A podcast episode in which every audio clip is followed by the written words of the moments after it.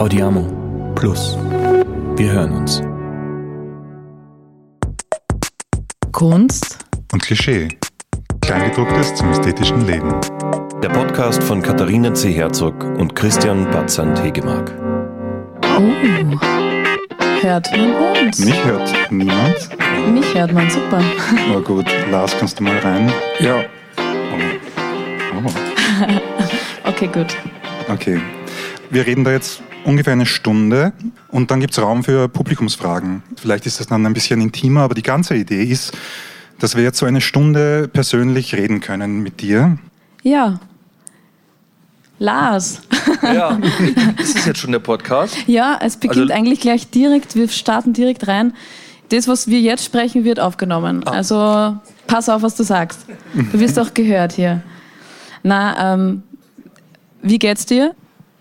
Ja, na, ich habe versucht, euch vorher so ein bisschen aus dem Weg zu gehen. Ne? Wirklich? Ja, weil ich oft die Erfahrung gemacht habe, dass man dann das Vorgespräch ist immer so entspannt und dann geht's los und dann ist so, als wenn man so den Schalter umlegt ja. und plötzlich denkt man, warum kann man sich nicht wieder äh, sozusagen on air so unterhalten wie im Off? Deswegen, weißt du? Und warum glaubst du, ist es so? Gute Frage. Ich glaube, wenn man dann einfach sehr bewusst redet plötzlich ja. und alleine die Tatsache, das, was aufgenommen wird oder festgehalten wird, also ich kann nur von mir sprechen, mich stresst es immer äh, unverhältnismäßig. Ich habe gestern eine Lesung gehabt in Hannover und die habe ich eine Woche davor in Ludwigsburg gemacht und da hat der SWR die aufgenommen in Ludwigsburg und das war so schlecht, ja, und gestern war es so gut. Und dann hat auch der Musiker Hans-Jörn Brandenburg zu mir gesagt, scheiße, warum haben Sie es gestern nicht aufgenommen? Und dann ähm, haben wir gedacht, dass es wahrscheinlich auch deswegen so schlecht war, weil es aufgenommen wurde. Also ich glaube schon, dass, es ein, dass, dass das auch so das Schöne oder das Besondere am Theater ist, dass es halt nicht aufgenommen wird. Und dass man da wirklich mehr loslassen kann. Und trotzdem ist ja verrückt, dass ich gestern während der Lesung die ganze Zeit gedacht habe, oh scheiße, warum wird es jetzt nicht aufgenommen? Ähm, aber dann wäre es wahrscheinlich auch nicht so gut gewesen. Was heißt das jetzt für uns? Wir werden aufgenommen. Wir müssen da jetzt ja, was tun, damit hey, es locker wird. Ja Hallo. läuft schon so, weil ja, Na, es, es verändert läuft, plötzlich alles. Es also, läuft nichts. Nee? Nein. es ist niemand da, wir sind zu dritt. Ja, wir blenden das jetzt mal aus. Ja, ich habe auch, ich habe mal so einen Film gemacht mit Kristen Stewart, Personal Shopper hieß der. Und da muss sie ganz viel spielen, dass sie alleine ist. Ja? Und da habe ich gedacht, boah, das ist eigentlich so das Schwerste, was es gibt. Das kann man eigentlich gar nicht spielen. Also spiel mal so, wie du bist, wenn du alleine bist. Oh das oh Gott. Geht, also das ist richtig, richtig, richtige Herausforderung. Ich würde sagen, eigentlich ist es unmöglich. Ah, okay, jetzt sind wir aber schon tief drinnen eigentlich. Und ja. wir haben nicht einmal den Leuten, dem Publikum hier erklärt oder erzählt, wer wir sind. Ja, genau. Also, wir reden mit Menschen über Kunst und Kultur und Kreativität und wir haben hier einen Künstler zu Gast. Man kennt dich vor allem als Schauspieler, aber du bist natürlich auch äh, bildender Künstler, du machst Fotos und du machst auch wirklich viel DJ-Arbeit. Die Barbara hat uns gesagt, dass äh, du die letzten drei, oder du hast es gesagt, die letzten drei Tage hast du aufgelegt. Wie kommt es dazu? Wie hat das begonnen? Ich mache das schon echt lange, glaube ich. Also ich kann mich so an erste Partys in der Schule erinnern, wo ich aufgelegt habe. Also damals noch mit äh, Kassetten halt, ne? Äh, Musikkassetten. So, ähm, und das hat mir schon immer Spaß gemacht. Es war immer eine Leidenschaft. Mir ist es eigentlich immer wichtig zu erklären, auch weil ich mir natürlich oft gefallen lassen muss, dass die Leute sagen, warum muss denn der Schauspieler jetzt auch noch DJ sein? Also als ich damit angefangen habe, da war ich der Typ, der halt im Wohnzimmer an der Anlage der, der Eltern sitzt und so die Musik macht, während die anderen tanzen und rumknutschen und so. Und jetzt ist der DJ halt der, der vorne steht. So. Aber das war nie der, der Grund, warum ich das gemacht habe, sondern es geht tatsächlich um so eine Leidenschaft für Musik und es geht, glaube ich, auch um diese Faszination, so Stimmung zu generieren. Ja? Also, dass man sowas beeinflussen kann, dass man mit Musik die Leute in Euphorie versetzen kann. So. Und mich selber auch. Und dass man dann so als Gruppe klingt jetzt ein bisschen hochtrabend, aber so verschmilzt, ja. Also so Erlebnisse hatte ich einfach schon mit Musik und ja, es hat dann, dann ist es auch immer ein bisschen Eskapismus, ja, dass man so, deswegen macht man es, glaube ich, auch vor allem nachts. Ich habe immer das Gefühl, man, man macht da so Zeit gut, ja, und ähm, man, ja, man verliert dann manchmal auch das Gefühl für Zeit und Raum. Und das fühlt sich total gut an. Oder danach wird man so süchtig oder abhängig. Also das ist bei mir so, dass ich immer wieder mich in diesen Zustand versetzen will und da so eine Sehnsucht danach habe. Und kannst du das vergleichen mit deinen Erlebnissen im Theater? Weil da bist du auch in, in so einem Gruppengefüge. Es ist irgendwie anders, weil es gibt diese Bühne vielleicht noch krasser, als wenn du DJ-Arbeit machst. Aber dieses emotionale, gemeinsame.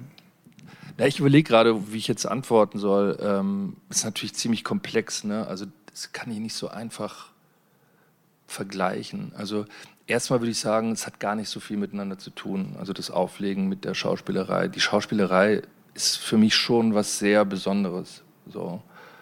Einfach weil, weil ich da wirklich meine Erfüllung gefunden habe. Also ich, ich liebe den Beruf so wahnsinnig, weil ich da ganz mutig sein kann auch. Ich traue mich da viel mehr. Ich kann da so expressiv sein und aus mir rausgehen um bei mir anzukommen. Und das ist was, ja, das ist so ein unvergleichlicher Zustand, in dem ich da bin. Ich habe auch gerade nochmal über diesen Begriff Spielen nachgedacht, weil das eigentlich so was Kindliches ist, ja, und so was Naives. Und ich habe da in, im, im Zusammenhang mit dieser ganzen Diversitätsdebatte drüber nachgedacht, weil ich habe gerade wieder was gelesen, wo eine Journalistin über die Dokumentation geschrieben hat, äh, die, die über mich in den Kinos war. Äh, Lars Eidinger, der Film. Ähm, sein oder nicht sein. Und dann hat sie geschrieben, dass ich sozusagen mit dem Raum, den ich mir nehme, als Persönlichkeit anderen Leuten die Möglichkeit nehme, vorzukommen. Und dass es halt nicht okay ist oder nicht richtig ist, dass ich Hamlet in einem Fettsuit spiele und Richard als Mensch mit Behinderung, weil ich dann den Leuten, die diese Behinderung oder eine Fettleibigkeit haben, die eigentlich das Recht dazu hätten, das darzustellen oder das zu spielen, äh, da die Möglichkeit nehmen würde. Und ich meine, ich will es jetzt auch nicht runterbrechen und so. Ich weiß auch, dass in dem Moment, wo ich sozusagen als privilegierter mich beschwere, dass ich mich da eingeschränkt fühle, ist natürlich zwangsläufig ein White Privileged Problem, ja, und es ist relativ schwer aus meiner Perspektive überhaupt darüber zu reden. Ich habe halt nur über diesen Begriff des Spielens nachgedacht und das ist einfach so, wie ich den Beruf kennengelernt habe oder was ich an dem Beruf so liebe, das ist, das ist halt wirklich ohne Arg, ja, und es ist so eine Lust und eine Leidenschaft am spielerischen Moment. So. Und plötzlich wird es dann so moralisch ja, und so politisch. Und so sehe ich meinen Beruf gar nicht. Und das fällt mir dann so schwer, dann so einen Schritt zurückzutreten und das so abstrakt zu betrachten. Und ja, und dann wehre ich mich halt auch dagegen, dass dann sein lassen zu müssen, so, weil, weil, weil ich es halt so liebe. Ja, gar nicht, weil ich jetzt denke, ich bin da irgendwie im Recht oder ich kann die andere Seite auch total verstehen. Es ist auch nicht so, dass ich sage, das ist totaler Quatsch. So. Aber es ist ein Dilemma. So. Ein Dilemma, in dem man sich da befindet. Und ich weiß da auch nicht so richtig eine Antwort drauf. Ich, ich würde gerade sagen, hast du da einen Vorschlag oder irgendeinen, kann man da, könnte man das ändern irgendwo? Ja, es gibt ja Leute, die sich da viel mehr mit auseinandersetzen. Ne? Ich weiß nicht, ich bin ja nicht mehr in den sozialen Medien, aber trotzdem, wenn ich mich jetzt so reden höre, sehe ich irgendwie vor meinem geistigen Auge schon die Kommentarleisten so bum, bum, bum, bum, bum. Was steht was, dann? Was würde dann stehen? Ja, keine Ahnung, aber äh, alles, was ich jetzt gesagt habe, ist wahrscheinlich auch angreifbar und deswegen pff, ist es aber auch nicht wirklich mein Thema. So. Also äh, weil, weil das halt so eine abstrakte, distanzierte Sichtweise auf den Beruf ist. Und ich gehe meinen Beruf ganz anders an. Also viel mehr aus einer Lust und aus einem Spieltrieb heraus. Ich habe eine ganz klare Haltung, die ist auch super kritisierbar und das ist, es kann kein, keine individuelle Entscheidung sein. Es ist ein strukturelles Problem und das gehört politisch gelöst. Und dafür gibt es ein ganz einfaches Werkzeug, es ist die Quote.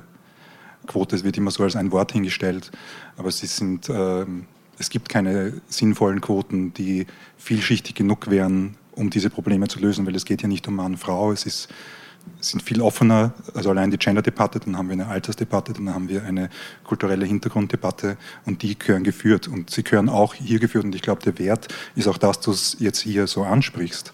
Ob du jetzt kritisiert wirst oder nicht, ist für dich natürlich unangenehm, aber ist fast irrelevant, weil es ist viel wichtiger, dass jemand mit deiner Reichweite das anspricht. Weil es werden Leute hören und sie werden sich Gedanken machen. Aber es ist nicht unsere Aufgabe, glaube ich, Individuelles zu lösen, weil was sollen wir tun? Also meine härteste ja, Haltung man kann dazu. Frauen zum Beispiel schon pushen. Ja. Kann man machen. Nicht? Ja. Also, machst du das? So vom Gefühl her? Also, wenn man zum Beispiel sieht, dass du die Verena auf den Schultern trägst, ist das ja eigentlich Stützen. Ich habe nicht das Gefühl, dass ich Frauen pushe, ehrlich gesagt. Nicht? Also ich freue mich, wenn die Verena dann das so beschreibt, ja, und sagt, dass sie sich von mir extrem wertgeschätzt gefühlt hat und dass ich ihr den Raum gegeben habe, den sie braucht und so sowas freut mich natürlich, aber also das habe ich jetzt nicht so auf meiner Agenda oder dass ich jetzt denke, ich möchte die Frauen unterstützen oder oder sagen wir mal so, wenn ich es jetzt behaupten würde, würde ich glaube ich, wäre ich nicht aufrichtig. Also es mhm. stimmt dann eigentlich letztendlich nicht. Also ist schon sehr, gerade in meinem Beruf und das Theater und guck mal die Stücke, die ich spiele, Richard, Hamlet, das sind so wahnsinnig männerdominante Stoffe so und und auch bis hin Hamlet ist ja wahnsinnig misogyn, so sehr frauenfeindlich. So, also das kann man nachvollziehen oder es erklärt sich durch das Stück, aber eigentlich pushe ich damit keine Frauen. Hm. Ja, und manchmal denke ich so, ich, ich müsste da mehr tatsächlich einfach ein, zurücktreten. Ja, und da steht auf Feminin auf der Socke, ne? Oder steht da drauf Feminist? Ach so, Feminist, okay. Ja, es ist halt, das, das meine ich mit dem Dilemma. Guck mal, wenn ich jetzt da über, über diese Diversitätsdebatte rede, wenn ich jetzt darüber, ich merke schon, ich bin der, der Mann, sitzt jetzt hier in der Mitte und erzählt, was, was kann, ich, ich kann darüber nichts sagen. Ich kann, ich kann eher sagen, ich, vielleicht verstumme ich lieber mal und lass dich reden. Äh, was soll ich jetzt die Welt erklären? Und ich kann auch das nicht erklären. Mir ist bewusst, dass es dann große Ungerechtigkeit gibt mhm. und dass die tatsächlich nur ausgeglichen werden kann, wenn die Männer bereit sind, ihre Privilegien aufzugeben. Weil das ist, das ist ja dieses berühmte Bild, was ich so bemerkenswert finde von Bertolt Brecht, äh, wo die Johanna der Schlachthöfe das System beschreibt. Und dann sagt sie, da sitzen wenige welche oben und viele unten. Und die oben schreien herunter, kommt darauf, damit wir alle oben sind. Und dann siehst du etwas Verdecktes zwischen denen oben und denen unten, das aussieht wie ein Weg. Aber es ist kein Weg, sondern ein Brett. Und jetzt siehst du es ganz deutlich, es ist ein Schaukelbrett. Und die oben sind nur oben, weil die anderen unten sind, nur solange die anderen unten sind. Und wären auch nicht mehr oben, wenn die anderen heraufkommen würden. Und unten müssen es auch mehr sein, sonst hält die Schaukel nicht. Das ist das Bild, was er beschreibt. Was ich daran interessant finde, ist, dass ich auch in meinem Denken immer äh, den Fehler mache, dass ich, dass ich dann denke, ja, die Männer sind oben und man muss halt irgendwie hinkriegen, dass die Frauen auch äh, aufsteigen. Aber das funktioniert halt nicht, weil es halt eine Wippe ist, ein Schaukelbrett. Ich muss sozusagen runterkommen. Und da muss man dann ganz ehrlich zu sich selbst sein, wer will das schon? Ich will eigentlich nichts von meinen Privilegien aufgeben. Ich, ich würde dann immer sagen, ja, ich möchte, dass die Frauen auch diese Privilegien haben. Aber es funktioniert halt so nicht. Und das muss ich erstmal schaffen, äh, dass ich sage, ich bin dazu bereit, einen Schritt zurückzutreten oder ja, was aufzugeben von dem, was ich habe. So. Da geht es, glaube ich, viel um, um Raum geben, den Frauen Raum geben, eh, was du vorher auch schon erwähnt hast. Damit wir wieder zum Ursprung kommen, du hast vorher über das Spielen gesprochen, dass es eigentlich ums Spielen geht, das Spielerische. Und dass es was Kindliches ist. Ich würde gerne wissen von dir, wie das mit dem Theater begonnen hat. Hat es in deiner Kindheit schon gestartet? Hast du gewusst, das ist es? Ich werde einmal ein großer Schauspieler. Nee, ich hatte auch gar keinen Bezug zur Schauspielerei tatsächlich. Also ich komme auch nicht aus einer künstlerisch interessierten Familie und ich bin auch nicht ans Theater herangeführt worden. Ich, ich glaube, ursprünglich wollte ich eigentlich nur berühmt werden. Ah ja. ähm, ja, das war so eine, die Hoffnung oder die Sehnsucht, dass sich dadurch irgendwas einlöst. Ja, also dass, dass es mit, ja, wie so ein, mit so einem Glücksversprechen einhergeht, dass ich dachte, dann bin ich glücklich oder dann bin ich erfüllt, wenn ich berühmt bin. Weil ich meine, das ist ja letztendlich das, was einem suggeriert wird über Pop, ja, dass man das Gefühl hat, dass diese Stars glücklich sind. So, und denen eifert man dann nach. Die kann man anbeten und man kann aber auch sozusagen versuchen, diesen Rang der Prominenz zu erlangen. So. Und ich glaube, bei mir war das so. Ich hab, mir fiel es so ein, dass ich am Anfang immer Schwierigkeiten hatte, wenn ich jetzt so Interviews gelesen habe von Leuten, die ich toll fand, dass die immer so aufgerufen waren dazu, äh, immer zu sagen, ja, ach, ich weiß ja gar nicht, ob ich ein guter Schauspieler bin oder eine gute Schauspielerin. Also zu so einer Bescheidenheit, ja. Und das hat mich irgendwie, ich hatte das Gefühl, es ist nicht aufrichtig. So. Und dann habe ich von Anfang an in Interviews immer versucht, mit so einem anderen Selbstverständnis anzutreten und zu sagen, ja, ich bin schon glaube ich, ein sehr guter Schauspieler. So. Weil ich dachte, es wäre ehrlich. So. Ähm, weil ich dachte, ich habe ja, ich ja ein Wirkungsbewusstsein, das ist ja Teil meines Berufs. Ich merke ja, wenn ich äh, auf einer Bühne stehe, wie die Leute auf mich reagieren. Und das lässt ja dann darauf schließen, dass es funktioniert, was ich mache. Und dann fange ich natürlich irgendwann an zu denken, ich glaube, es ist gut, was ich mache. Und habe das nicht verstanden, warum man immer aufgefordert ist zu sagen, so, ach, finden Sie wirklich, dass ich gut bin? Ähm, ich bin ja immer so unsicher und klar, das ist auch ein Teil dessen. Aber jetzt weiß ich plötzlich, also mit 47, warum es besser gewesen wäre, bescheiden zu sein, weil man wird dafür nur gehasst. Also das fand ich interessant als Erfahrung. Das, das, das musste ich erstmal verstehen, ja, dass wenn ich ein Bild poste mit, äh, auf dem roten Teppich mit einem Film oder wenn ich einen Preis gewonnen habe oder so, äh, musste ich erstmal verstehen, ganz doof, dass sich da keiner mit mir freut, sondern dass die mich alle dafür verachten. Natürlich verachten sie einen auch, wenn man sich hinstellt und sagt, ich bin der größte Schauspieler der Welt. Ja, aber das kann ich nicht rückgängig machen. So, ich fand es nur so, jetzt ich, plötzlich ist mir wie so ein Licht aufgegangen und ich habe dann gedacht, ah, jetzt weiß ich, warum man zu so einer, ich habe es immer so genannt, falschen Bescheidenheit aufgerufen ist.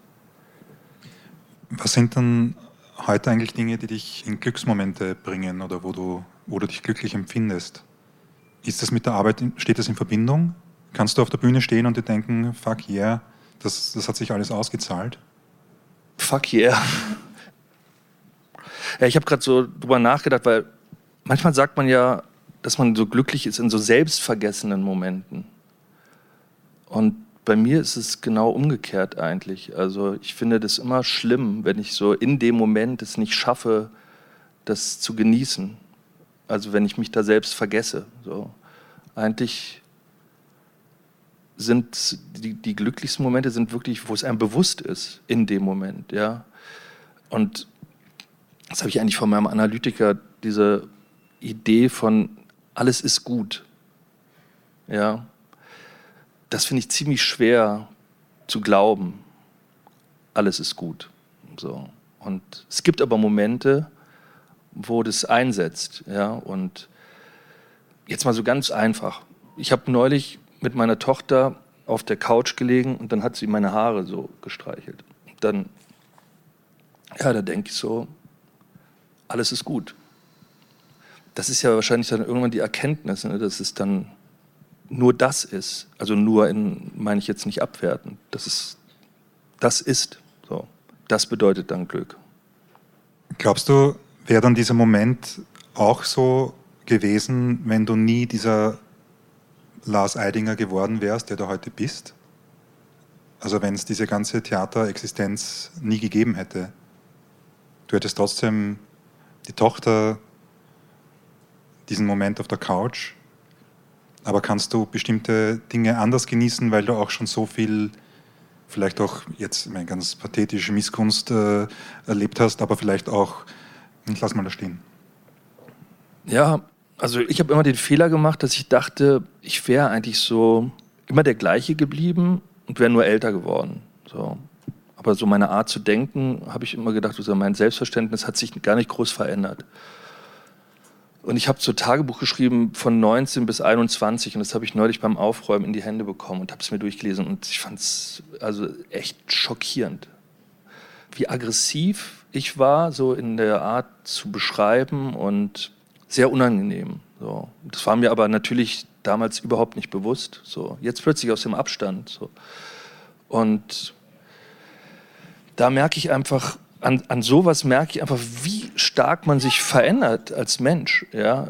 Ständig. Also das ist einfach, dass Persönlichkeit was ist, was immer in Bewegung ist. Und dass ich auch jetzt schon wieder jemand ganz anderes bin als gestern oder vor zwei Stunden. Ja? Und ich finde es total toll eigentlich, dass das möglich ist. Und weil, ja, es gibt diesen Satz in Hamlet, ähm, einen anderen Menschen wirklich zu kennen, hieße sich selbst zu kennen. So, also ich glaube tatsächlich, dass es sowas gar nicht gibt, wie ja, eine starre Persönlichkeit, die man beschreiben kann. Und das kenne ich auch viel mehr von meiner Elterngeneration zum Beispiel.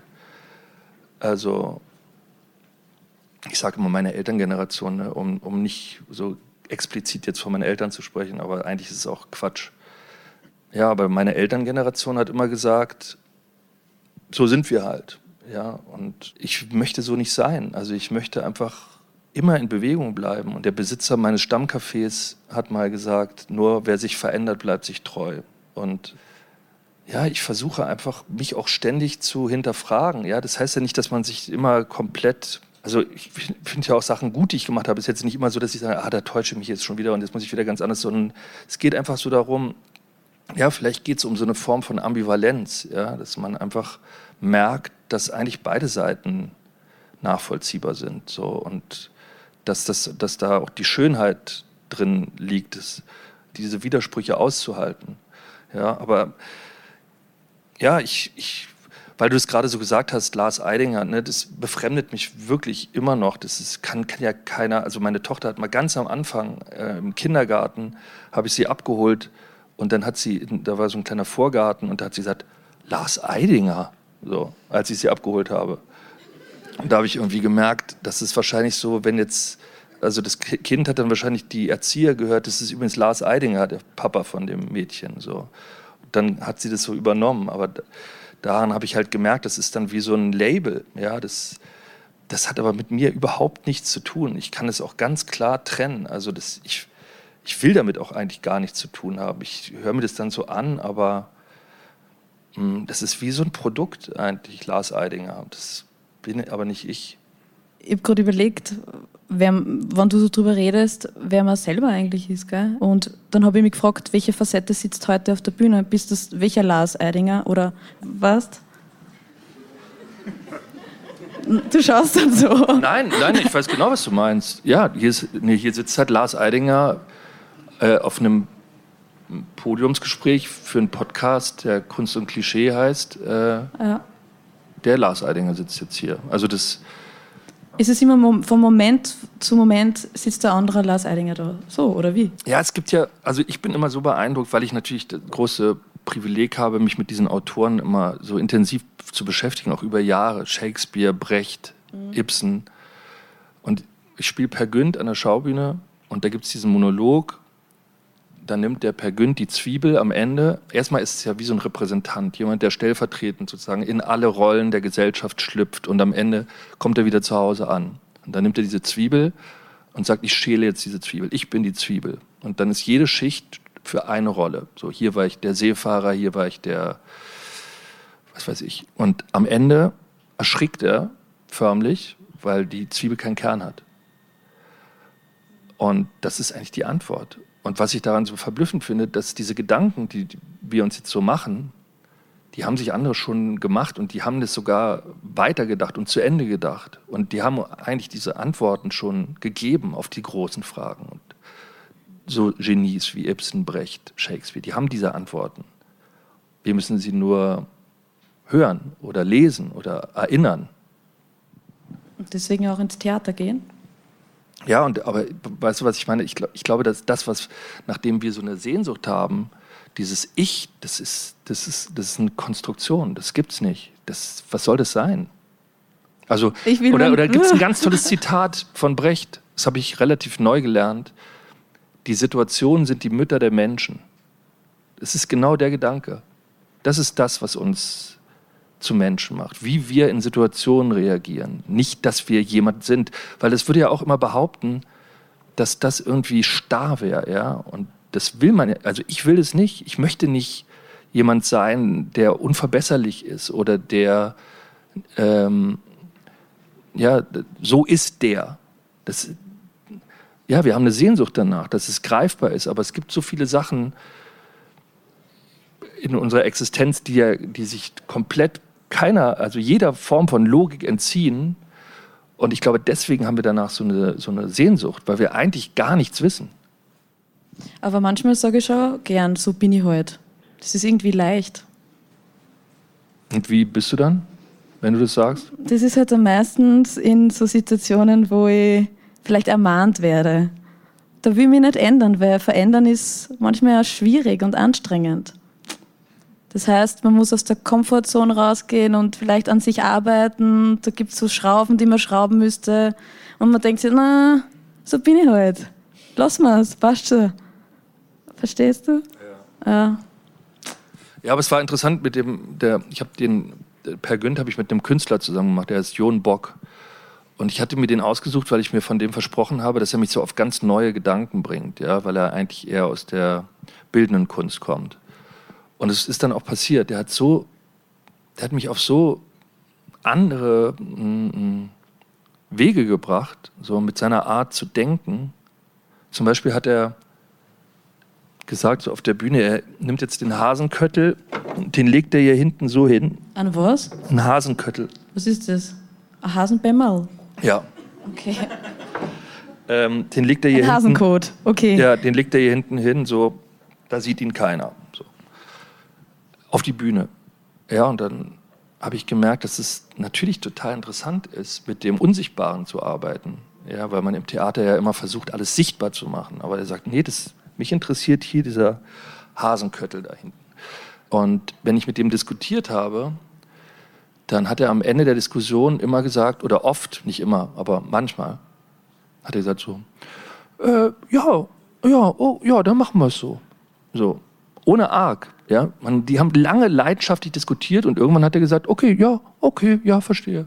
Und das hat mich total beeindruckt. Also ich kenne so wenig Menschen, die so sind, ja, dass man, dass man tatsächlich mit dem Ehrgeiz diskutiert, äh, sich überzeugen zu lassen, ja, und dass, dass man das dann auch diese Größe hat am Ende von so einer Diskussion zu sagen, okay, ja, dann machen wir es so, wie du sagst, so. Ja. Das ist echt selten und da gab es so viel, was, wo ich mich so gewundert habe über ihn, weil ich so eine Art gar nicht kenne an, an Menschen, ja die große Überschrift der Produktion ist ein Zitat aus ne, Per Günd war auch ähm, die Vernunft ist tot, es lebe Per Günd. So, also das, weil ich da merke, dass man sich da immer so abarbeitet, dass man immer nach, nach so einer, ja, was ich vorhin gesagt habe, so einer vermeintlichen Logik sucht. Da wird man wahrscheinlich immer enttäuscht werden. Das gibt's gar nicht. So bin ich halt. So ja. bin ich halt. Ich wollte fragen, ob Schauspiel auch so ein gerade wenn es um so Texte geht, die schon so alt sind, nicht, nicht 20, 30 Jahre, sondern hunderte Jahre, was du jetzt eh auch schon ähm, erwähnt hast, so, was macht das mit dir, diese Texte in so eine immer neue Gegenwart zu bringen? Weil eben manche von den Stücken, die du jetzt erwähnt hast, die spielst du seit 15 Jahren, 20 Jahren. Einerseits das und zweitens auch, gibt es da eine Verbindung, in die du auch trittst mit den Autoren dieser Werke oder also eine emotionale Verbindung. Was macht es einen Text zu erarbeiten? Weil das ist ja keine oberflächliche Arbeit, die du betreibst. Ja, erstmal ist natürlich der Vorteil an diesen Stücken, deswegen beschäftige mich auch vor allem mit Klassikern, dass es Klassiker sind. Also dass es sozusagen was Menschenimmanentes ist, was wir nicht überwinden können. Also es ist ja schon auch ein Stück weit tragik, tragisch oder frustrierend, dass man weiß, so ein Stück wie, wie Hamlet, es wird keine Zeit geben, in der wir sagen, diesen Konflikt haben wir nicht mehr. Und trotzdem, wir spielen es uns ja ritualisiert immer wieder vor und schaffen es aber da nicht als Gesellschaft, uns so zu verändern, dass, dass diese Stücke an Aktualität verlieren. Und was ich halt als Schauspieler mache, ist, ich versuche mich einfach immer nur darauf einzulassen, also und dem zu stellen. Ja, und ich habe dann neulich drüber nachgedacht, kam so ein Autogrammsammler und der hatte alle meine DVDs, alle DVD-Hüllen und wollte, dass ich die unterschreibe. Und dann habe ich die so durchgeblättert so. Und es waren so viele Filme, ja, und das wurde mir dann plötzlich bewusst, was ich schon alles gemacht habe, so. Äh, und wie unterschiedlich die, die, diese Filme sind. Und diesen Beruf, den betreiben ja auch alle sehr unterschiedlich. So, das ist halt mein Zugang gewesen, dass ich glaube, die Form, wie ich spiele, die Art, wie ich spiele, ordnet sich immer dem Inhalt unter. Ja, nicht umgekehrt. Und es gibt ganz viele, die machen das genau umgekehrt. Ist auch völlig legitim. Ich habe es nur gemerkt, das ist bei mir ein Unterschied, dass es da anders ist, weil also es gibt ja gibt ja Schauspieler, Schauspielerinnen, die haben eine bestimmte Art zu spielen und die stülpen sie auf jeden Inhalt. So, und das ist auch toll. Dann sieht man den Schauspieler, wie der jetzt das spielt und das und das und das. Und bei mir ist es aber so, ich weiß vorher gar nicht, wie ich es mache. Ich, mir auch, ich kann mir auch gar nichts überlegen. So, ich, ich, ich, ich versuche auch gar keine Ideen zu haben. Also es gibt auch ein tolles Zitat von Helene Weigel, die gesagt hat, hast du eine Idee, vergiss sie. Und das ist genau, genau dieser Gedanke, dass ich versuche einfach nur zu reagieren. Die Situationen sind die Mütter der Menschen. Ich versuche einfach nur, mich hinzustellen und zu gucken, was passiert.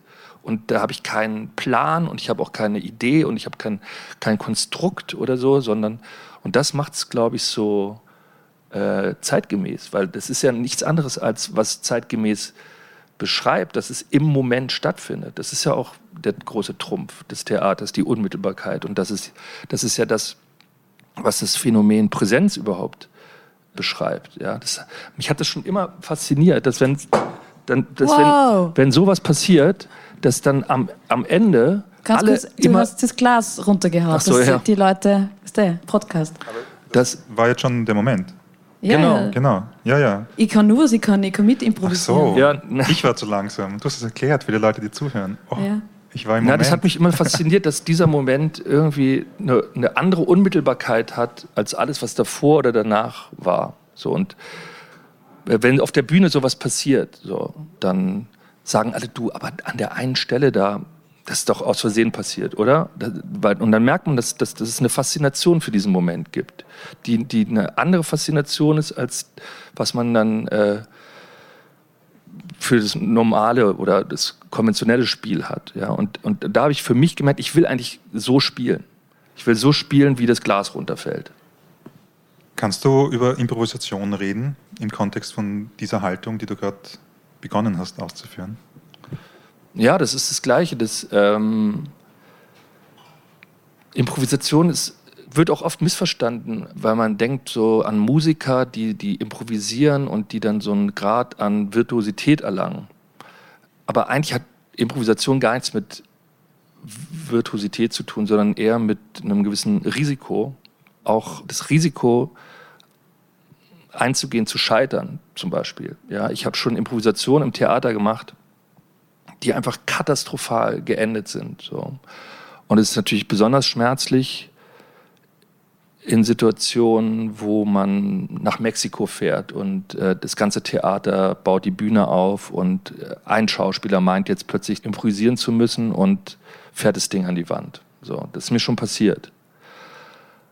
Aber ich halte irgendwie daran fest als Ideal, weil ich glaube, dass, dass nur, wenn man dieses Risiko eingeht, kann was passieren, was einfach wunderbar ist. Also äh, was, was dann wirklich eine Dimension erlangt oder was, was Genialisches oder so. Aber das, das, das geht halt nur, wenn, wenn das andere anwesend ist.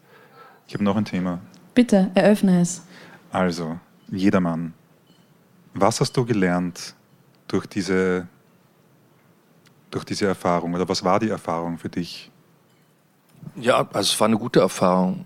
Ich vermisse es jetzt auch schon. Ähm, also ich würde es jetzt gerne diesen Sommer wieder spielen. Es war einfach eine sehr schöne, intensive Zeit, was aber vor allem auch mit der Gruppe zu tun hatte, mit dem Ensemble. Ich habe mich da sehr wohl gefühlt und es war wirklich ja, ein sehr schönes Miteinander. So, das vermisse ich. Im Grunde, das, was ich da gelernt habe, war das, was ich gerade schon im, im Zusammenhang mit dem Klassiker beschrieben habe, ja, dass es schon verrückt ist, dass man sich da so ritualisiert, so ein Stück vorspielt, ein allegorisches Stück und das nicht auf die eigene Person bezieht. Ja. Und das ist ein Thema, was mich generell umtreibt und beschäftigt, so dass ich auch merke, so wenn ich jetzt Per Günd als Narzissten spiele oder zeige, dann denken die Leute immer, das wäre mein singuläres Problem. Was ich aber versuche, ist, dass ich ein gesellschaftliches Phänomen beschreiben will, also dass wir im Zeitalter des Narzissmus leben und möchte mich da aber als Künstler nicht distanzieren, sondern ich möchte offensiv damit umgehen, dass ich natürlich Teil des Problems bin. Aber diese Transferleistung schafft der Zuschauer, die Zuschauerin nicht zu erbringen. Und das war die bittere Erkenntnis bei dem Jedermann. Dass der Jedermann halt wirklich Jedermann ist. Und nicht Superman, nicht Batman und nicht der reiche Mann. Oder wenn der reiche Mann, dann sind, ist damit Jedermann gemeint. So, und das klingt so banal, dass ich mich fast schon schäme, wenn ich es sage, aber das haben die Menschen nicht begriffen. Und das sieht man schon daran, dass auf dem Plakat steht, jedermann gesponsert von Rolex oder Nestlé. Das ist kein Witz. Und der Michael Sturminger hat es so inszeniert, dass der, der arme Nachbar ähm, von so mehreren Menschen gespielt wird, die so, die so nach Bedürftigen aussehen wird dann erzählt, ne, jeder Mann wird von dem armen Nachbar angebettelt und gibt nichts. So, damit fängt das Stück an. Und da kann, kannst du sicher sein, dass da jeder im Zuschauerraum sitzt und sagt, na, dafür wird er jetzt aber am Ende büßen, ja, dass er jetzt da so geizig ist. So, am, nach, nach der Vorstellung bin ich immer äh, mit den Zuschauern zurück zum Festspielhaus gelaufen, vom Domplatz, ja.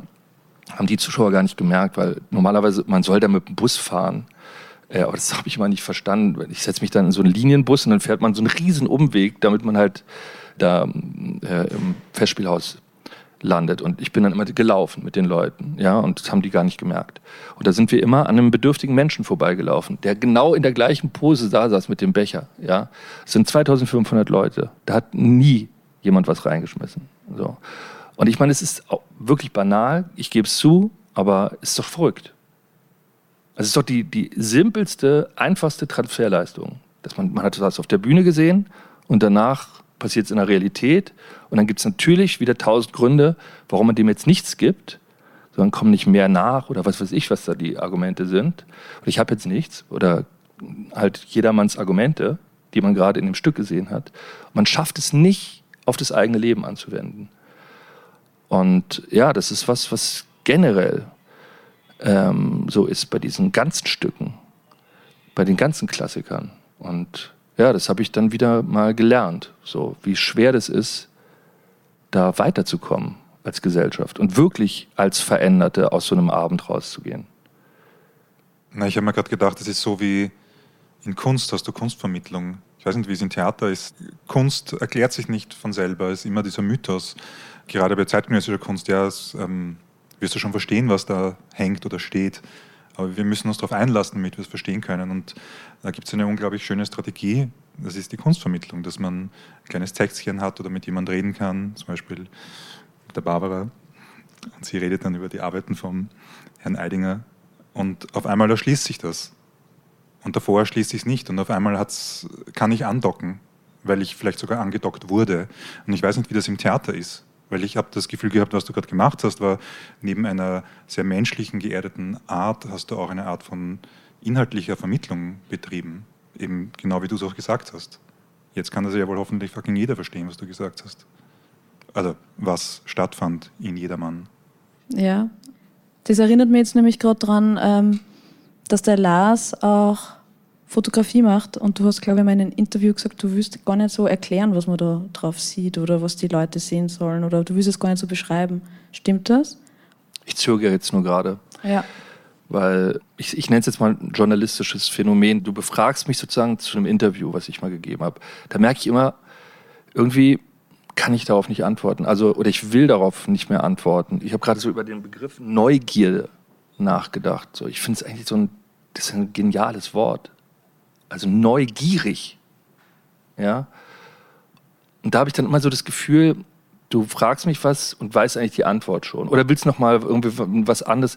Also da merke ich immer so, das eine Phänomen ist, dass es mich tatsächlich nicht so wirklich reizt, dann da eine Antwort drauf zu geben. Das andere ist, dass ich dadurch die bescheuertsten Hits sozusagen immer weiter befeuere. Und das sind dann immer die gleichen Sachen, die ich erzähle. Und deswegen meine ich journalistisches Phänomen. Ich, ich muss mal eine Sache erzählen, nur ganz kurz, weil ich bin ja auch nicht sozusagen als Lars Eidinger vom Himmel gefallen, sondern ich bin ja diesen ganzen Weg gegangen. So. Und ich habe da auch sehr viele Erfahrungen gemacht, auch was klar den Umgang mit Journalisten oder mit Journalismus betrifft. Aber nur mal so, damit man es mal versteht. Bei der ersten Pressekonferenz beim Jedermann, da ähm, wurde ich gefragt von einer Journalistin, wer da jetzt wen an die Wand spielen wird. Und da habe ich gesagt, in so, so, Kategorien denken wir gar nicht. Wir wollen ja miteinander spielen und nicht gegeneinander. So wie man Sex auch miteinander macht und nicht gegeneinander. Und dann hat die Journalistin gesagt, ah, dann ist Theaterspiel mit Verena Altenberger ist dann für sie wie Sex. Dann habe ich gar nichts dazu gesagt. Und weißt du, welcher Satz daraus geworden ist? Theaterspiel mit Verena Altenberger ist besser als Sex. Das ist jetzt mein Satz. Und der steht auch im Internet. Okay. Und da gibt es ein Interview, da wird die Verena dazu. Herr Eidinger hat gesagt, Aber ich finde es nur, ich, ich möchte es nur mal so erklären, ja. so, weil. Ja. Weil so super, vieles, mit dem ich dann immer konfrontiert werde, du hast doch mal gesagt und so, das ist echt komplex. Und ich will jetzt auch nicht äh, hingehen und sagen, das habe ich alles nicht gesagt. Manche Sachen davon habe ich auch gesagt. So. Aber auch zum Beispiel diese Geschichte, dass ich irgendwann mal gesagt habe, ich bin der beste Schauspieler der Welt und so. Also wenn ich das erklären würde, wo das eigentlich herkommt und was die Geschichte dann ist, ist es wirklich kompliziert. So. Aber letztendlich ist es Traurige, dass sich dafür ja gar keiner interessiert. Genauso wie ich auch immer denke, weißt du, diese scheiß Aldi-Tasche, ja, ich, wie oft ich mich dazu verhalten muss. Und dann denke ich so, Leute, guckt euch doch mal die die DVD-Sammlung von dem Autogrammsammler an, was ich alles für Filme gemacht habe. Können wir nicht darüber reden? Also warum suchen sich die Leute dann so eine Sache, die er mal falsch gemacht hat oder die missverständlich war oder so? Und dann ist er immer der Typ mit der Aldi-Tasche. So, das ist, das ist doch nicht mein Problem. Das ist doch ein menschliches Problem, dass, dass man irgendwie da einen Fehler sucht oder jemand stigmatisieren will und so. Aber wenn man sich wirklich dafür interessiert, dann kann man doch mit mir darüber reden. So. Und dann möchte ich sozusagen, oder habe ich die Hoffnung, die stille Hoffnung, oder jetzt die verbalisierte Hoffnung, dass du neugierig bist. Und dass du, wenn du mit mir über Fotografie reden willst, man sagst, ich habe da ein Foto von dir gesehen, es würde mich mal interessieren. Oder irgendwas, wo du sagst, das ist wirklich dein echtes Interesse daran an den Fotos und nicht, ich würd, nein, nein, das ist gar nicht als Vorwurf gemeint. Nein, du, ich, ich wollte es nur beschreiben. So, ich, ich freue mich immer, wenn die Leute wirklich neugierig sind, wenn sie, wenn sie, wenn sie irgendwas, einen ganz neuen Aspekt, wenn sie zum Beispiel fragen, warum hast du eigentlich hier an dem äh, Bein keine Haare und hier überall Haare? Was ist da los? So. Und das, dann würde ich denken, ah, sie, sie, hat sich meine Beine angeguckt, sie ist neugierig, was mit meinen Beinen nicht stimmt. So, dann kann ich, dann habe ich Lust, darüber zu reden. Das inspiriert mich. Ja. Ich muss nur was dazu sagen. Ich wollte einfach mit dieser Frage ausdrücken, ich interessiere mich für dich, habe ich mich vorbereitet. Verstehst? Ich habe mich vorbereitet, ich habe mir Dinge durchgelesen über dich ist jetzt total in die Hose gegangen. Nein, nein, ich, mein, ich will es auch gar nicht so groß, äh, aber das ist ja. tatsächlich oft das Problem, wenn man aus der Konserve ist. Das ist auch zum Beispiel mein großer äh, Vorteil, dass ich aus einer unkünstlerischen Familie komme. Ich bin zum ersten Mal im Theater gewesen, da war ich schon auf der Schauspielschule. Ich habe diese ganzen Stücke, Hamlet, Richard, nicht gesehen. Die einzige Inszenierung, die ich richtig gehend verkackt habe, war Endstation Sehnsucht, weil ich Idiot gedacht habe, ich schaue mir mal vorher Marlon Brando an, so um mich ein bisschen inspirieren zu lassen. Ich, hab, ich bin es einfach zwei Monate nicht mehr losgeworden. Ich habe einfach so ma, am Ende Marlon Brando für Arme gespielt. So, das war, es war einfach ein Fehler. So, ich, und, und, und dieses Unvoreingenommensein und dieses Neugierige, Das ist total wichtig für den künstlerischen Moment. So. Und deswegen freue ich mich einfach, wenn du mich was fragst zur Fotografie und tatsächlich auch die Antwort noch nicht weißt. Ich habe zum Beispiel mal die Mutter von Jürgen Teller, dem Fotografen, interviewt. Ja, der hatte mich der Jürgen gefragt, würdest du für ein Magazin meine Mutter interviewen? Und das war total interessant. So, ich, das wurde dann ja, in so einem Magazin veröffentlicht auf Englisch.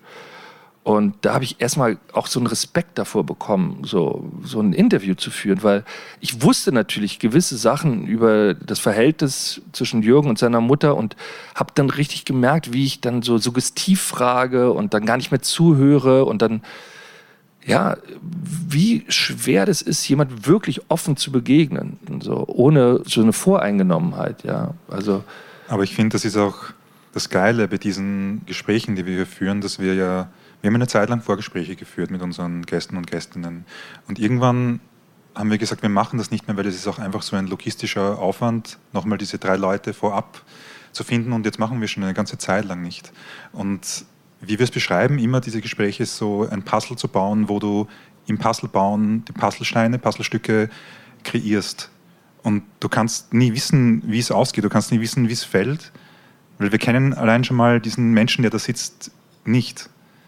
Und du warst, glaube ich, um 18.15 Uhr oder so, haben wir dich das erste Mal gesehen. Dann haben wir gewusst, okay, das, it will go down.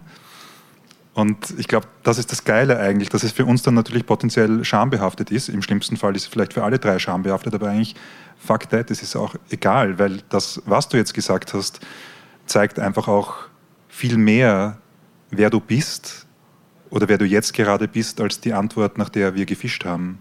Und eben, das sind dann immer unsere Ego-Probleme, die wir haben und davon haben wir viele, weswegen wir dann eben beschämt sind.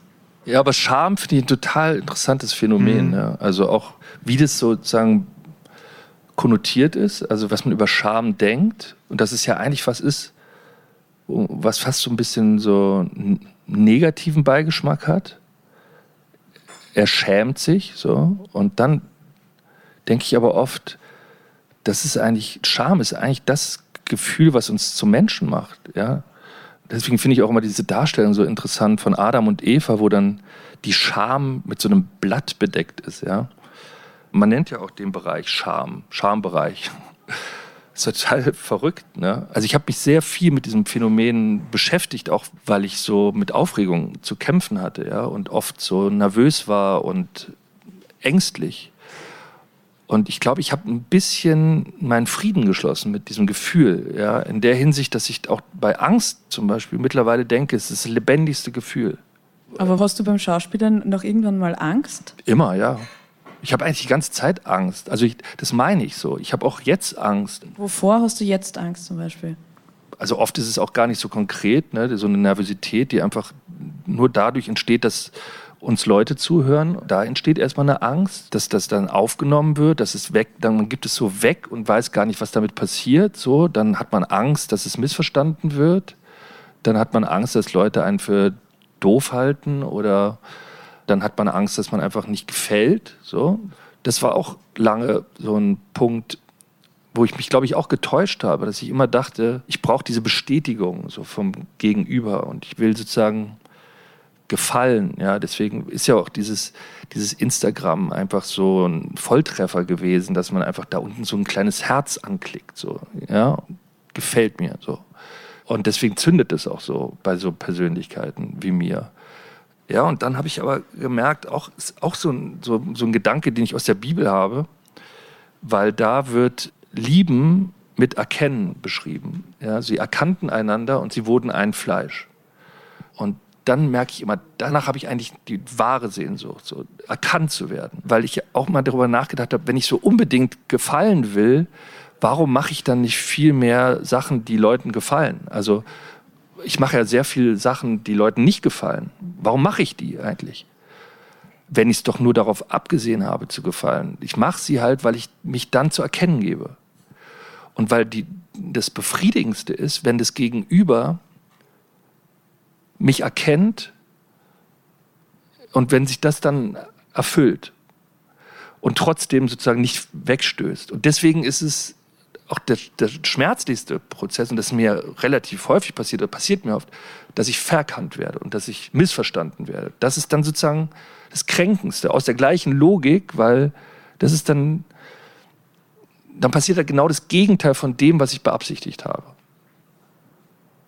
Deswegen, ja, also wenn jetzt Leute sagen, du provozierst oder du polarisierst oder so, das sind natürlich, das ist natürlich nichts, was ich, ich schaff's auch nicht an den Punkt zu kommen, wo ich sage, ja, ich bin irgendwie ein Punk, mir ist alles egal, äh, die Leute sollen mich doch hassen und so. Es ist mir halt nicht egal, so, äh, sondern es verletzt mich oder es kränkt mich, so und dann und daran arbeitet man sich eigentlich ab, sich, dass man, dass man erkannt werden will, ja, oder Kurt Cobain hat doch mal gesagt, ähm, ich möchte lieber für etwas gehasst werden, was ich bin, als für etwas geliebt werden, was ich nicht bin. So, das ist ungefähr der gleiche Gedanke. Ja.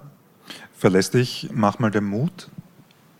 Ja, mutig. Ich bin schon sehr, sehr mutig, merke ich immer. Also das ist irgendwie, weiß nicht, woher das kommt, aber ähm, das, ja, ich, ich traue mich ganz viel. So. Aber trotzdem, ich bin nicht angstfrei. Also das ist natürlich sehr ambivalentes Gefühl, äh, also zwei Gefühle, die sich komplett widersprechen. Aber da merke ich, dass es so ziemlich gut das beschreibt, was für mich auch einen Grad an Intensität auslöst. Ich habe zum Beispiel gerade einen Film gedreht mit Jan Bonny in Deutschland, äh, Panther.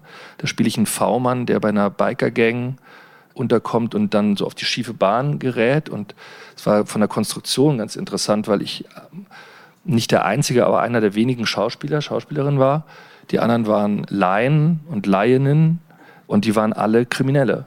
Und das waren ganz viele, die dann abends ins Gefängnis zurückgegangen sind, die dann im offenen Vollzug waren.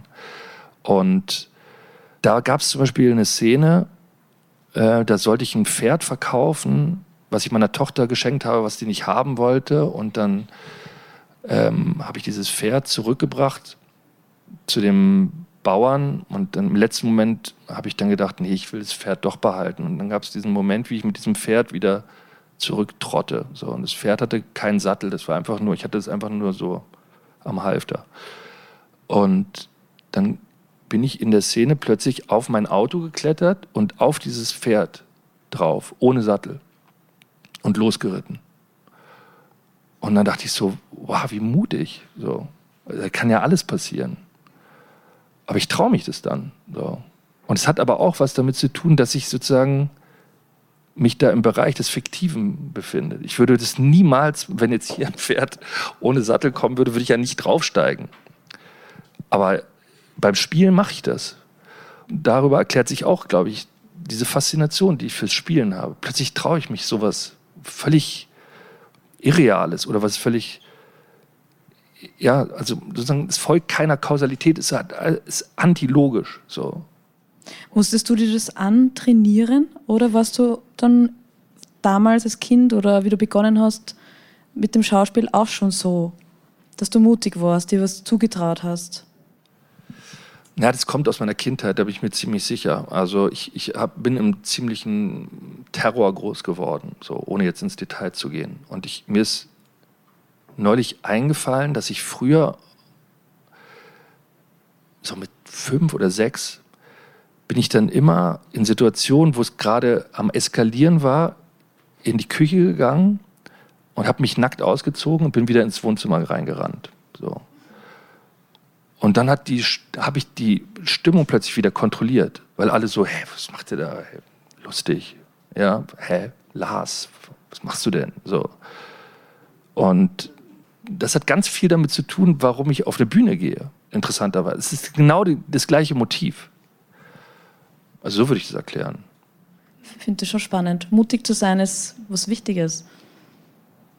Für sich einstehen, den, auf diese Impulse, die dann rauskommen aus einem, das einfach machen. Sowas. Ja, für mich bringt es eine absolute Bedeutung. Und das ist das, wonach ich suche.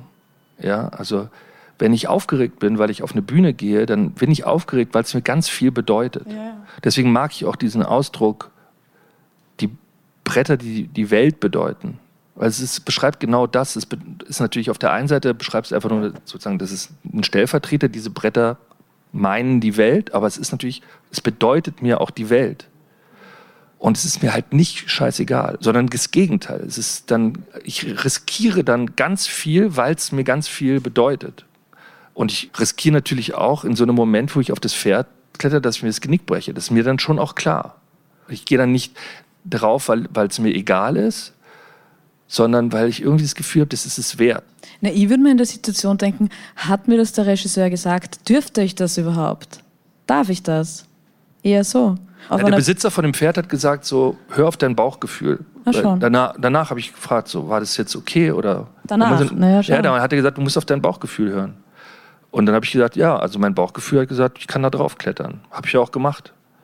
Aber der Kopf hat natürlich die ganze Zeit gesagt, bist du irre? Und äh, vor allem ist es auch so, ich bin mir sicher, in dem Moment, ich kam mir so heroisch vor und, und es hatte so eine, also wir haben früher immer beim Snowboarden haben wir uns mit Super 8 Kameras gefilmt so und dann haben wir immer so Sprünge gemacht und dann haben wir immer gedacht, boah geil, wir fliegen durch die Luft und dann hat man diese Super 8 Filme immer eingeschickt und zwei Wochen später kamen die wieder aus dem Kodak Lab und dann hat man sie angeguckt und dann war das irgendwie so ein Sprung. So. ähm, und ich glaube, wie ich auf dem Pferd sitze, ich dachte, ich sitze da so majestätisch auf diesem weißen Pferd so und wahrscheinlich sieht man dann in dem Film, dass meine Beine schleifen oder so, das ist so ein Pony oder so. Äh, aber egal ich, für mich hat es sich sehr mutig angefühlt, ja. Wir müssen es zum Ende bringen. Ja. War das jetzt okay? Also es war sehr wild assoziiert, ne? Oder habt ihr da hattet ihr was war das wild assoziierte? Das Ende oder Alles. der, der Whole? Ja. Aber wir, das ist wir gehen mit dem Fluss. Wir schwimmen ja. mit dem Fluss oder dagegen. Oder wie Roland Thüringer gesagt hat, dann steige aus und schaut zu, wie alle Leute im Wasser sind. Das heißt, wenn du uns noch mehr erzählen möchtest, dann können wir uns nochmal treffen. Gerne. Ja, ich, mir, mir macht Spaß, mit euch zu reden. Also. nein, nein, also das Zuhören ist auch, also ich meine, mich fasziniert es immer so, auch im Theater, dass ich so, das hat aber auch viel mit meiner Kindheit zu tun, aber ich habe halt so eine Hypersensitivität, dass ich genau weiß, so wer jetzt da folgt und nicht und ich könnte wahrscheinlich sogar mit einer absoluten Wahrscheinlichkeit äh, durchgehen und, und, jedem, und, und genau sagen, was jeder Einzelne jetzt gedacht hat. Bin ich mir ziemlich sicher. Wirklich? Ähm, ja, das Will kann man, man noch testen. Das kann man so beschreiben. Äh, es gibt Hunde äh, im Zirkus, die rechnen können. Ja, und dann sagt man zu dem Hund, was ist fünf mal zwei? Und dann bellt er zehnmal. Und der Trick klappt nur vor Publikum, weil der Hund merkt, wenn er zehnmal, und darauf ist er trainiert, wenn er zehnmal bellt, ändert sich die Atmosphäre, weil dann alle denken, mal gucken, ob er aufhört. So. Und der Hund merkt es und hört auf. Ähm, das heißt, man kann sowas empfinden. Und es ist ja sozusagen potenziert. Also in jeder Unterhaltung, man vergewissert sich ja die ganze Zeit immer, äh, wie reagiert das Gegenüber auf mich, ja, und kann es folgen und nickt es zustimmend oder. Ja, aber stell dir vor, die würden da jetzt alle einschlafen oder so und, und äh, irgendwie böse schauen, das wäre ja, dann könnte ich, nichts, dann könnte ich nichts erzählen. Das, meint, das meinte ich mit dem, dass ich dass ich schön finde, wie ihr zugehört habt. Also, klingt jetzt ein bisschen doof, weißt du, aber wenn, wenn du ja, wenn du einschlafen willst, könnte ich halt nicht weiterreden. Das ist ja auch der Grund, warum ich im Theater, wenn jemand geht, frage, wo er hingeht. Und nicht, weil ich irgendwie eitel bin oder weil ich provozieren will, sondern weil er sich sozusagen aus der Unterhaltung, deswegen ist der Begriff im Deutschen ja so treffend für Entertainment, aus der Unterhaltung zieht. Und das verunsichert mich halt. Das ist so, wie wenn ich rede jetzt und du gehst. So, und ich werde dann aber aufgerufen, einfach weiterzureden. So, und, äh, aber redest du, also reden die Leute aus dem Publikum wirklich zurück in, in Berlin? Ja, ja. Die sagen dann was so? Ja, manchmal sagen die was. Die, die, oft sind die auch ganz schön schlagfertig. Also wundere ich mich immer, dass, dass Willst die das mit unserem Publikum auch probieren? ja. Aber jetzt habe ich einfach so getan, als wenn du gar nicht gesagt hättest, es ist Schluss, ne? Ja, aber ich, hab, ich, hat, ich hatte auch das Gefühl, dass äh, mein Reinfahren mitten in diesen Gedankensträngen mit Bumm, jetzt äh, ist da die Pausenglocke auch nicht das respektvollste war, das ich heute geliefert habe. Also geht sich das aus? Gut wäre, wenn jetzt einfach so diese Musik so langsam reinfahren würde, die Schlussmusik. Die kommt dann, aber da kommt eben noch Kevos Moment. Ich bringe immer so ein paar Klischee-Geschenke mit. Ah, ich sehe es, ja. Das ist eine gute Idee. Oh, du hast es schon gesehen, okay. Ich so ähm, na, eigentlich geht es darum, dass du beschrieben hast, dass du bei deiner Abschlussprüfung ähm, ganz viele Zuckerl gelutscht hast auf der Bühne. Und dann hast du ganz viel goldenes Papier gehabt. Und ich mir gedacht, was könnten das für Zuckerl gewesen sein? Das waren bestimmt, stimmt, waren das Genau, die? ja, die war, ja. Und die haben dir so ein Eintrittsticket auf alle Bühnen dieser Kam Welt ich mir auch so, kam ich mir auch so äh, originell vor, wegen ähm, Schiller und Werther und Goethe. Oh ja, Ähm, ja. Ja. Noch besser. Mhm. Dann, Die heißen jetzt ja Werthers Original. Früher hießen die ja Werthers Echte. ah ja, stimmt. Das heißen die, so wie Capri Sonne jetzt Capri Sun heißt. Kap- Und. Ryder Twix. Na, das war, das war nie das Gleiche. Das, das, stimmt, das stimmt nicht. Echt? Wirklich? Ich mir gedacht, das Reiterwort ist vom Hofer. Ah ja, well, Entschuldige. Okay, ähm, und dann ein nächstes Klischee-Geschenk. Ähm, ich habe gehört, du magst gern blaue Farbe. Du tunkst dich da auch gern selber drin ein und äh, fügst dir Schmerzen zu, weil du warst beim Deichkind-Video ein riesengroßer Pinsel, ein nackter. Ich habe mir gedacht, vielleicht tust du dir leichter, wenn du es einfach nur auf den Nägel malst. Ein Danke. kleiner Pinsel. Und dann haben wir gedacht, zum Draufgeben, einfach nur weil du DJ bist und so das Party, Nightlife so gerne erlebst, haben wir gedacht, so in Disco-Style. So Nägel zum Nägel lackieren. Das wusste ich nicht, dass man hier Geschenke bekommt. Dankeschön. Ja, und das letzte wird dir am besten gefallen. Ich habe gehört, du bist ein Stage-Animal. Ja. Und den Begriff Larsen hast du mal erwähnt. Da gibt es so Schauspielschüler, die haben sie dann die Nägel lackiert und haben gesagt, du bist wie eine Katze auf der Bühne oder so. Und ich habe mir gedacht, ich, hab mir gedacht, ich nehme dir wirklich was mit, dass du eine Katze bist. Ja, einfach Danke. so. Du musst es jetzt nicht aufsetzen, aber vielleicht. Vielleicht. ja, gut. Lieber Lars, danke, dass du da bist heute. Ja, das war dabei in der Verpackung. Ja, Ja. ja danke für die Einladung. Ich, ja, ich habe sehr genossen. Danke. Danke. Großen Applaus.